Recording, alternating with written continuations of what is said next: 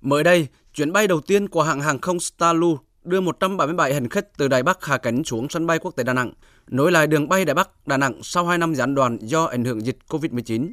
Dự kiến đường bay này khai thác 3 chuyến một tuần đến hết tháng 11 và sẽ tăng thêm tần suất vào tháng 12 tới.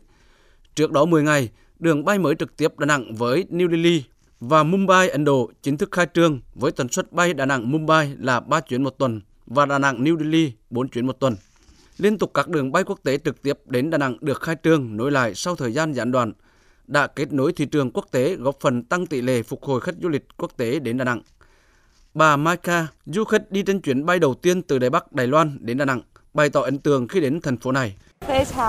Chúng tôi lựa chọn Đà Nẵng làm điểm đến đầu tiên của Đông Nam Á. Sau khi Đài Loan cho phép mở chuyến bay, tôi ngạc nhiên vì thấy nhiều người đến chào tại sân bay và tặng hoa chúc mừng.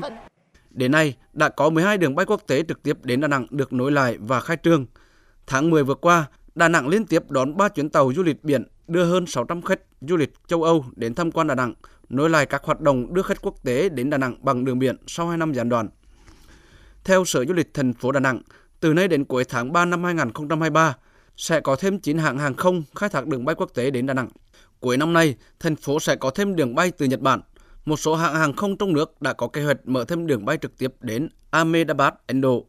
Bà Mai Thị Thanh Hải, Phó Giám đốc Trung tâm xúc tiến du lịch thành phố Đà Nẵng cho biết. Trung tâm cũng đang cố gắng để sử dụng các kênh quảng bá trực tuyến cũng như là trực tiếp đón tiếp những cái đoàn farm trip, tổ chức các chương trình quảng bá du lịch Đà Nẵng tại các thị trường trọng điểm.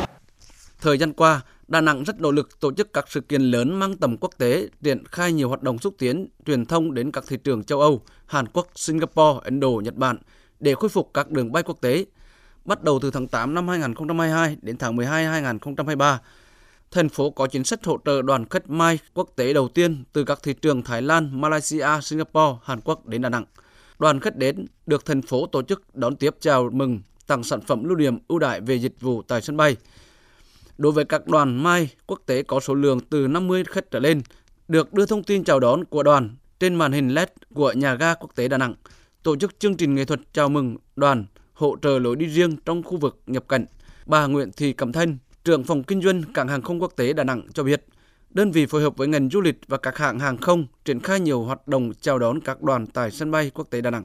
Đối với các hãng không thì việc cung cấp đầy đủ các thông tin về khai thác cũng như là các chính sách hỗ trợ trong thời điểm mà có các chuyến bay rơi vào thời tiết không tốt để cho các hãng có thể cân nhắc và lựa chọn phương án khai thác phù hợp.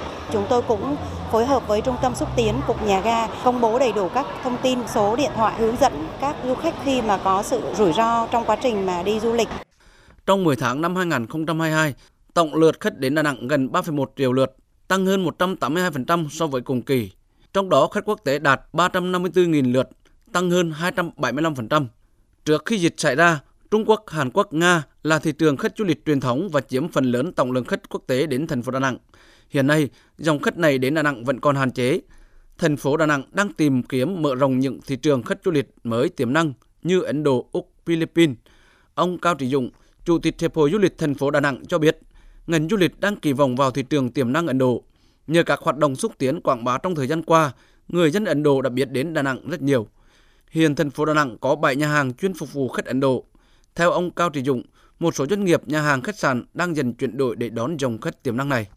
Rất nhiều đối tác thị trường Ấn Độ hiện đã biết đến Đà Nẵng, Quảng Nam đến Thừa Thiên Huế.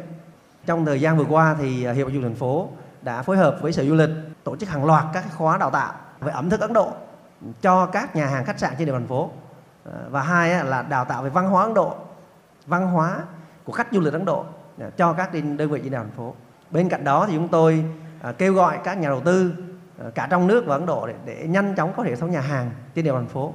Thì hiện nay là có rất nhiều các nhà hàng Ấn Độ cũng đang sắp ra đời. Ờ, và hy vọng là sẽ đáp ứng được cái nhu cầu của du khách đến với Đà Nẵng.